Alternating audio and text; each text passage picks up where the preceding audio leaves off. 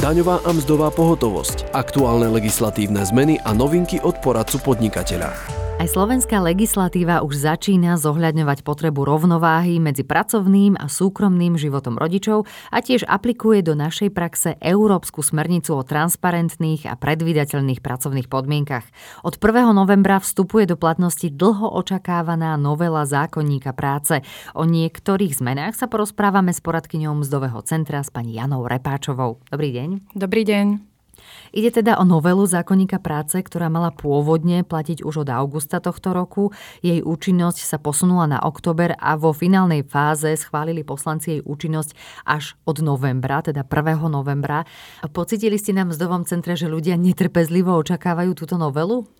Áno, hlavne muži boli veľmi netrpezliví a často sa na nás obracali s otázkami, či už je schválená táto novela, pri ktorej si budú môcť uplatňovať tú otcovskú dovolenku alebo teda nárok aj na to materské otcovské.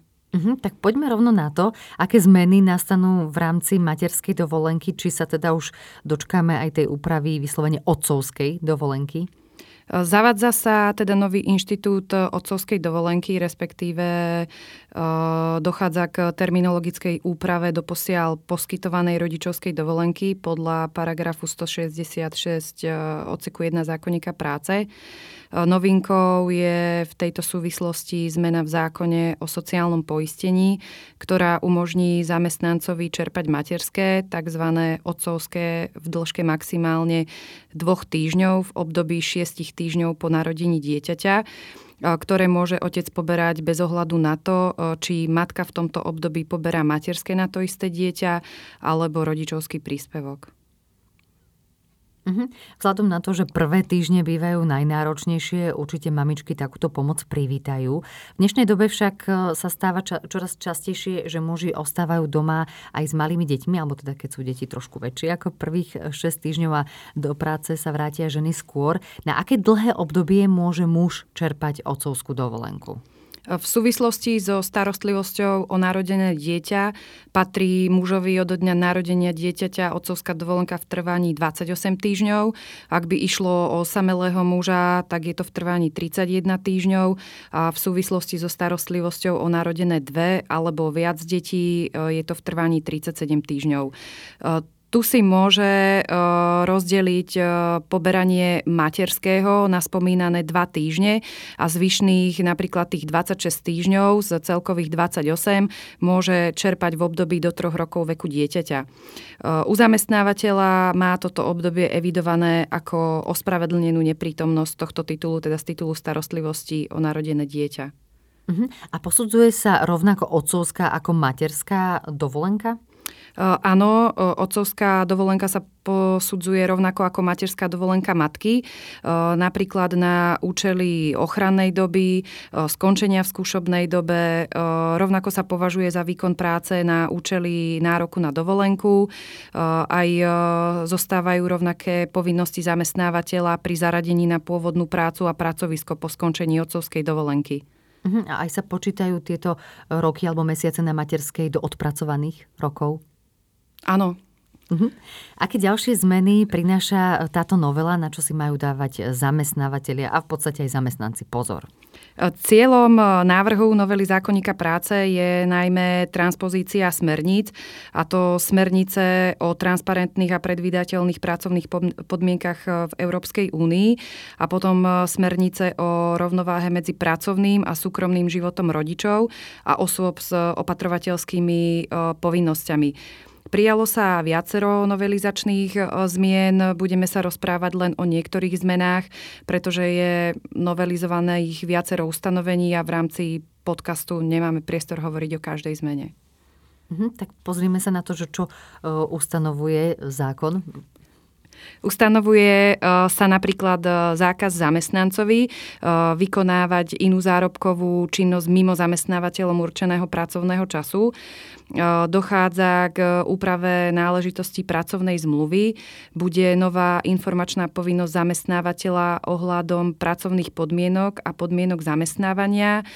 Ďalej zmeny v doručovaní písomnosti zamestnanca. E, v skúšobnej dobe e, dochádza k doplneniu pojmu trvania pracovného pomeru, e, spresňuje sa právo zamestnanca na odstupné a odchodné v prípade úmrtia zamestnanca, možnosť zraziť zo mzdy nevyučtované príspevky zamestnávateľa na stravovanie bez dohody so zamestnancom, spomínané odčlenenie rodičovskej dovolenky a jej terminologická úprava na otcovskú dovolenku a doplnenie s tým súvisia súvisiacich ustanovení a aj e, napríklad zmeny v dohodách mimo pracovného pomeru. Čiže je to pomerne rozsiahlá novelizácia a viacero zmien. Pozrime sa na to doručovanie písomnosti zamestnanca. Aké konkrétne zmeny nastali? Zákonodarcovia určili touto novelou minimálnu dĺžku úložnej lehoty pri doručovaní písomnosti poštovým podnikom, ktoré zasiela zamestnávateľ. Odberná lehota nebude môcť byť kratšia ako 10 dní. Zákonník práce totiž doteraz neupravoval dĺžku uloženia zásielky na pošte. Obvykle sa dodržiavala lehota vyplývajúca z poštových podmienok a to 18 dní praxi niektorí zamestnávateľia skracovali e, lehotu uloženia zásielky. Súdy v týchto prípadoch mali rozdielne názory pri, posud- pri posudzovaní skrátenia odbernej lehoty. Niektoré súdy dokonca neakceptovali žiadne skrátenie úložnej lehoty. Z tohto dôvodu sa novelizoval paragraf 38 a stanovila sa minimálna 10-dňová úložná lehota. Ako sa dotýka elektronizácia poskytovania informácií pre zamestnanca? Predpokladám, že je možné využiť už aj elektronickú formu takéto komunikácie. Ak áno, za akých podmienok? Uh, novela uh, určuje a teda doplňa sa nový paragraf 38a v zákonníku práce, že informácie, ktoré sa majú zamestnancovi poskytnúť písomne, majú mať listinnú podobu. To platí na, aj na odpovede zamestnávateľa. Zamestnávateľ však môže písomnú informáciu poskytnúť v elektronickej podobe, ak túto možnosť zákonník práce nevylučuje. Možnosť elektronickej podoby je podmienená tým, že zamestnanec má k elektronickej podobe informácie prístup, môže si ju uložiť a vytlačiť a zamestnávateľ uchová doklad o jej odoslaní alebo o jej prijatí. Toto však neznamená, aby sa teda mzdárky netešili, že by sme mohli pracovné zmluvy, výpovede, okamžité skončenia a ďalšie iné právne úkony realizovať elektronicky. V týchto prípadoch stále platí listinná forma písomnosti. Táto zmena sa týka len novej informačnej povinnosti poskytovania informácií zamestnancovi v súvislosti s pracovnými podmienkami a podmienkami zamestnávania. Pozrime sa teraz na pracovný pomer. Ako sa posudzuje situácia, ak zamestnancovi skončil pracovný pomer uzatvorený na určitú dobu a vznikne zamestnancovi nový pracovný pomer na neurčitú dobu alebo neurčitý čas, ale u toho istého zamestnávateľa? Tu sa doplňa paragraf 40 odsekom 12 Eh, ktorý eh, znie, že trvanie pracovného pomeru na účely tohto zákona zahrňa aj trvanie predchádzajúceho pracovného pomeru, na ktorý bezprostredne nadvezuje trvanie nového pracovného pomeru zamestnanca k tomu istému zamestnávateľovi. Eh, Týmto e, sa upravilo, aby sa za trvanie pracovného pomeru považovalo aj e, skončenie doterajšieho pracovného pomeru. Napríklad e, v situácii, na ktorú sa pýtate. Doteraz sa totiž nezohľadňovalo trvanie takéhoto pracovného pomeru pri posúdení nároku napríklad na odstupné, ale vyslovene len na účely dovolenky bolo v zákonníku práce vymedzené trvanie takéhoto pracovného pomeru ako nepretržité. V dôvodovej správe sa uvádza, že za bezprostredne nadvezujúci vznik nového pracovného pomeru zamestnanca sa považuje jeho vznik v najbližšom pracovnom dni, keď sa skončil predchádzajúci pracovný pomer. Objasnenie e, uvedeného pojmu má význam e, hlavne vo vzťahu k poskytovaniu odstupného, e, spomínanej dovolenky, k príspevku na rekreáciu zamestnancovi, k príspevku na športovú činnosť dieťaťa, ale rovnako napríklad aj k posudzovaniu zdravotnej starostlivosti na prácu, že zamestnanec sa nemusí na novo posudzovať. Aké zmeny nastali pri skúšobnej dobe? Doplňa sa, že so zamestnancom, ktorý má uzatvorený pracovný pomer na dobu určitú, nesmie byť dohodnutá skúšobná doba dlhšia ako polovica dohodnutej doby trvania pracovného pomeru. Ide o vyjadrenie skutočnosti, že dĺžka skúšobnej doby v prípade pracovného pomeru na určitú dobu má byť proporcionálna k dĺžke jeho trvania. Môžeme si nejaký príklad uviesť? Uh, áno, uh, keď uh, je zamestnancový pracovný pomer napríklad na dva mesiace, teda zamestnávateľ uzatvorí so zamestnancom pracovný pomer na dobu určitú na dva mesiace, tak skúšobnú dobu nesmie dohodnúť na viac ako jeden mesiac.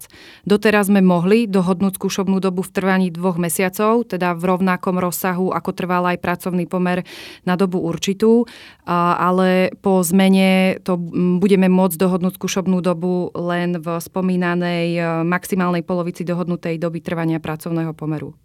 V praxi bol doteraz problém s vysporiadaním naviac poskytnutého stravovania zamestnávateľom. Išlo o prípady, kedy sa zamestnancovi poskytlo preddávkovo stravovanie vo vyššom nároku, než mu v skutočnosti vzniklo. Viem, že zamestnávateľ nemohol len tak zraziť zamestnancovi zo mzdy takéto, takto poskytnuté stravovanie. Mení túto situáciu novela?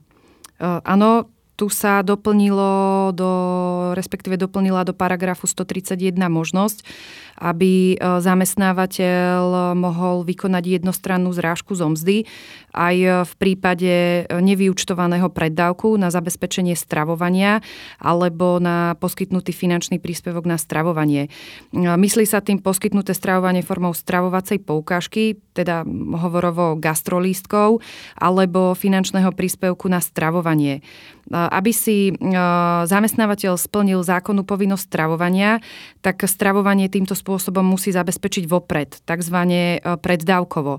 Na tento účel sa doteraz musela uzatvárať dohoda o zrážke zo mzdy z dôvodu zrážky pohľadávky voči zamestnancovi. Zamestnávateľ nemohol len tak jednostranne zraziť zamestnancovi nárok na stravovanie, ktorý mu nevznikol.